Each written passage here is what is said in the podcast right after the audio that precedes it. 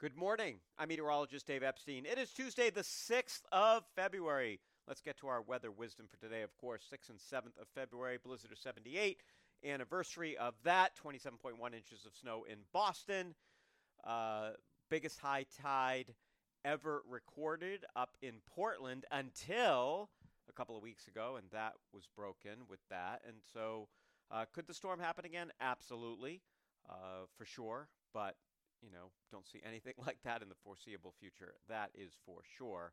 We are in a mild and relatively dry pattern. Uh, northeasterly wind gives the Cape a few snow showers uh, during the day today. We may see a coating in a couple of places, but basically, uh, we're going to see more in the way of just cloudiness around greater Boston. Temperatures are going to be colder than yesterday, mainly in the 30s.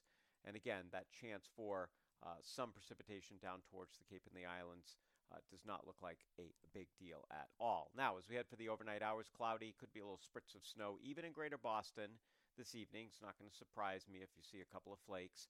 Uh, temperatures will be back down into the 20s. Tomorrow, we're around 40 degrees. The clouds will give way to sunshine, and we get into the 40s as we head for uh, Thursday, and then Friday up near 50, and we should be in the 50s over the upcoming weekend.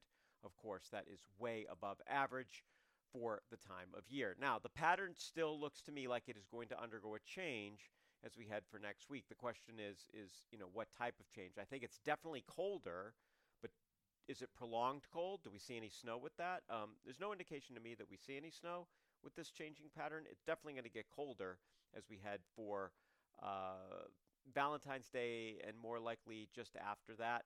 I think we peak in warmth here over this weekend and then we'll slowly start to come down next week. Uh, but again, the models are still all over the place with just how long the cold lasts and whether or not there's any measurable precipitation with it. So we'll have to wait and see. But enjoy the next few days. Uh, things look pretty good. Have a great day, everybody.